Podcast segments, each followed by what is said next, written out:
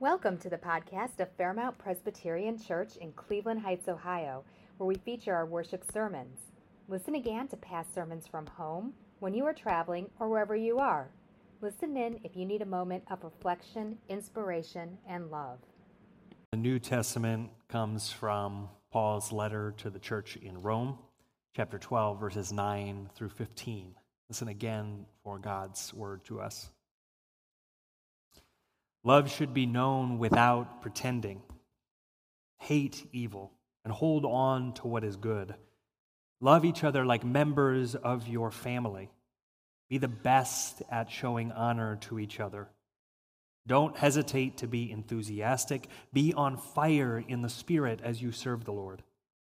Be happy in your hope. Stand your ground when you are in trouble and devote yourselves to prayer contribute to the needs of God's people, and welcome strangers into your home. Bless people who harass you. Bless and don't curse them. Be happy with those who are happy and cry with those who cry. Consider everyone as equal and don't think that you're better than anyone else. Instead, associate with people who have no status for the Word of God in Scripture, for the Word of God around us, for the Word of God within us. Thanks be to God. Within two weeks of Russia's invasion of Ukraine, millions of people had decided to flee the country. The main route out was west.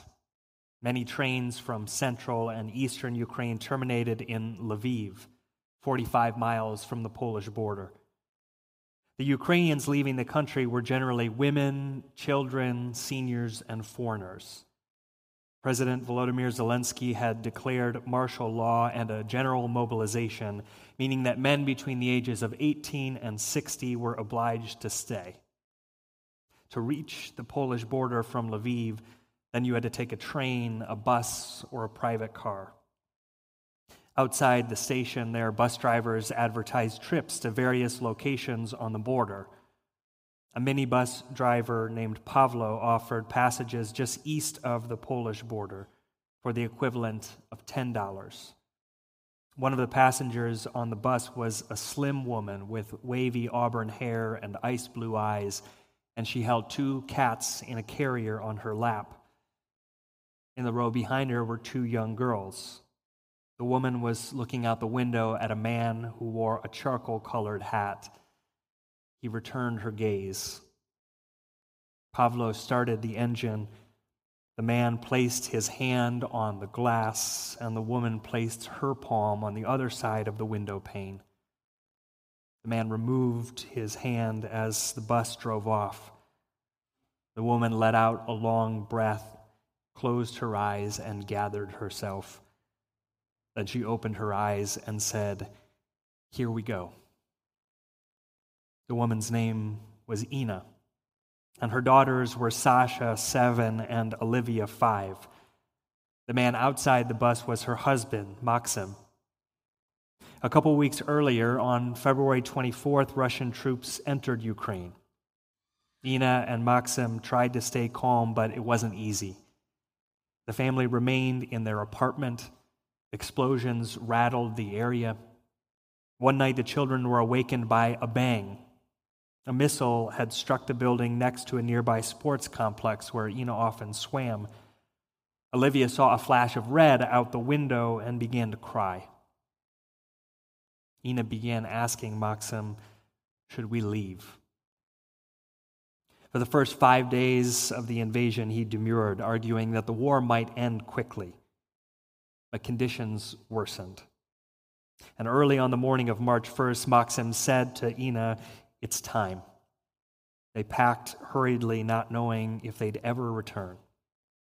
It was the first time that Ina and the girls had been outside since the war began. Their neighborhood, normally bustling, was desolate. An air raid siren howled.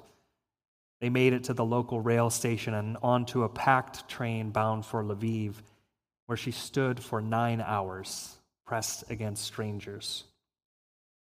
Once in Lviv, the family headed to the apartment of a friend of Maxim's who had offered them a room for a few days.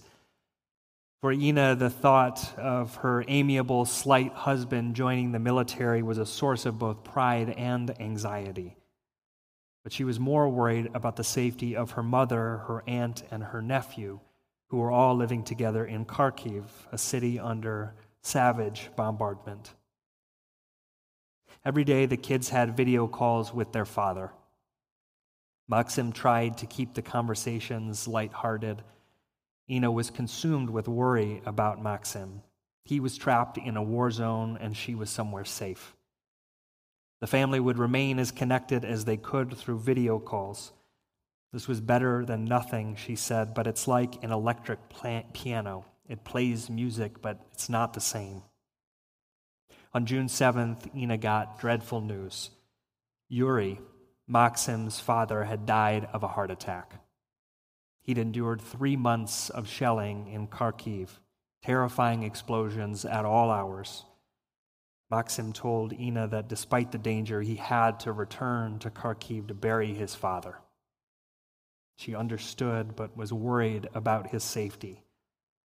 The main cemeteries on the outskirts of the city had been heavily bombed. What I've just shared with you this morning are excerpts from a New Yorker article published in June. And I encourage you to go and read the entire long form article about Ina and her family and her journey. But right here in this moment, I want to invite you to take a moment just to reflect on what you're feeling. What emotions are bubbling up within you? How is Ina's story impacting you? What parts of your soul is it pressing on? Can we even begin to imagine what it must have been like for Ina to be away from her home, away from her husband and her family, knowing how bad things really were there, how much danger they were in? Listening to another person's story, I mean, really listening is a kind of presence that we can offer. When we are present to someone else and to their story, it can transform us. Last Sunday, as Lindsay mentioned, we unveiled our theme for this year now, here this. And over the course of the year, we're going to talk a lot about what it means to be present to each other, to God, and to our community outside these walls. And we'll spend the next three Sundays in the book of Nehemiah imagining how we can be more present to each other. And we chose Nehemiah because, as I hope you'll see over these next few weeks, Nehemiah has a lot to teach us about what it means to be there for each other. But before we get to our verses from Nehemiah 1 this morning, let's back up and get a little context for this book, starting with when and where is Nehemiah. The story of Nehemiah is set in the post exilic period in Israel's history. What does that mean?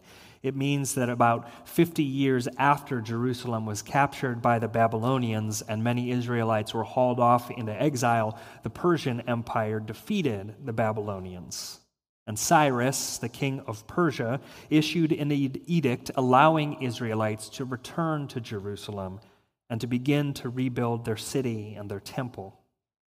He also ordered the Persian people to pay the Israelites a sort of reparations payment out of their own pockets to help the Israelites finance the rebuilding. This first delegation of Israelites is led by a Jew named Sheshbazzar. And this vanguard returns to Jerusalem around 538 BCE to begin rebuilding the temple. This part of the story is recounted actually not in Nehemiah, but Ezra the book that precedes Nehemiah in our Bibles today. But these two stories were originally one story, Ezra and Nehemiah, in a single book. And there we read that the Israelites encounter many challenges rebuilding the temple, but about 20 years after they've returned, it's finally finished.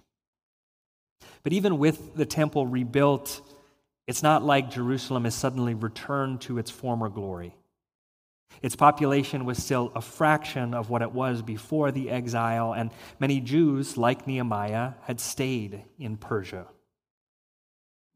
Nehemiah, as you heard with the kids, was the cupbearer to the king, Artaxerxes I. And so, while he had a specific role in the king's court, he was more than just some nameless servant to the king. He was a companion of sorts. He was um, in a meaningful, if not equal, relationship with the king. And now, Nehemiah was uh, almost certainly born in Persia and lived there his entire life.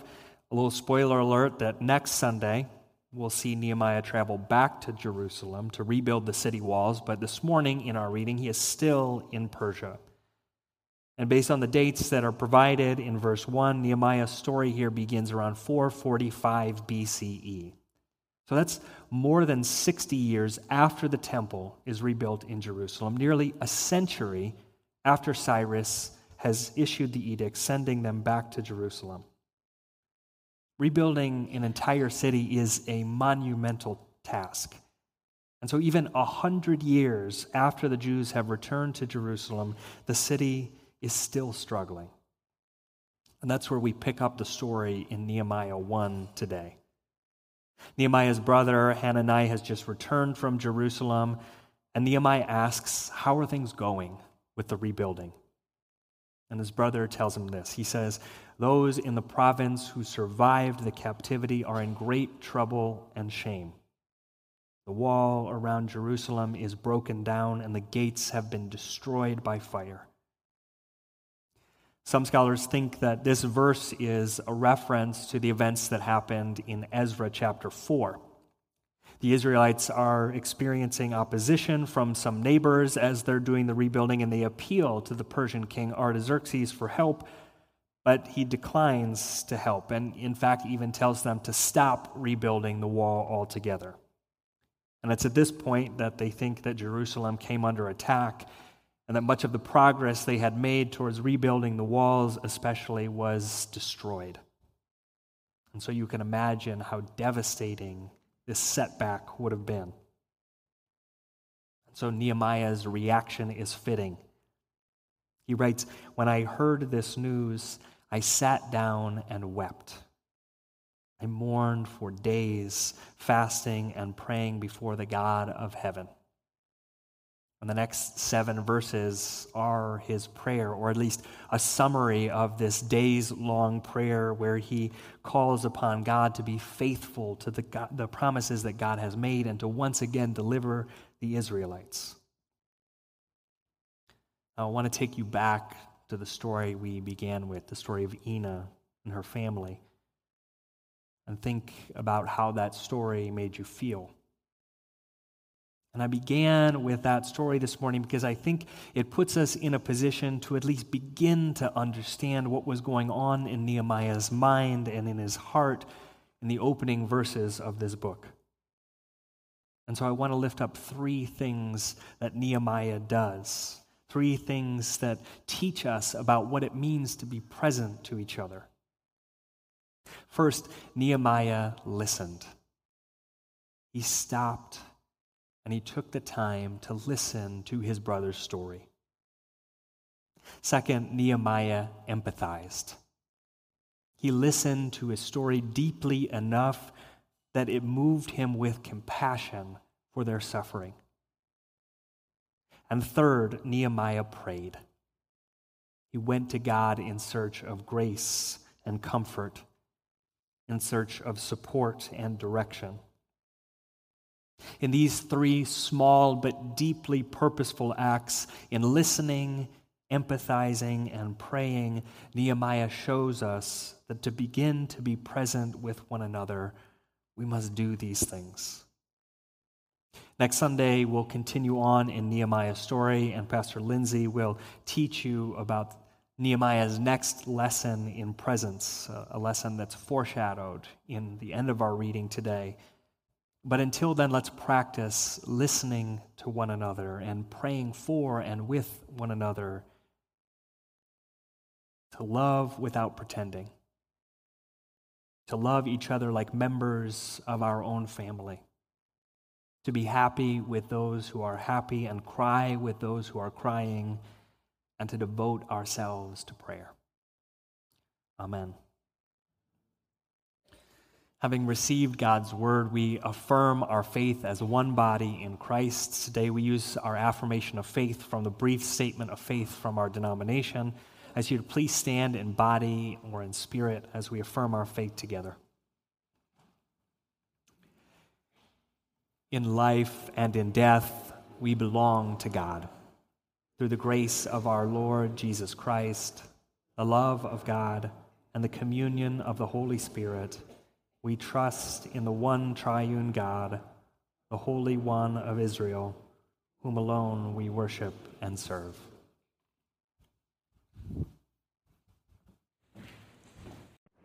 We thank you for listening to a worship episode from Fairmount Presbyterian Church. Revisit this podcast site weekly for new worship episodes. Have a beautiful and blessed day.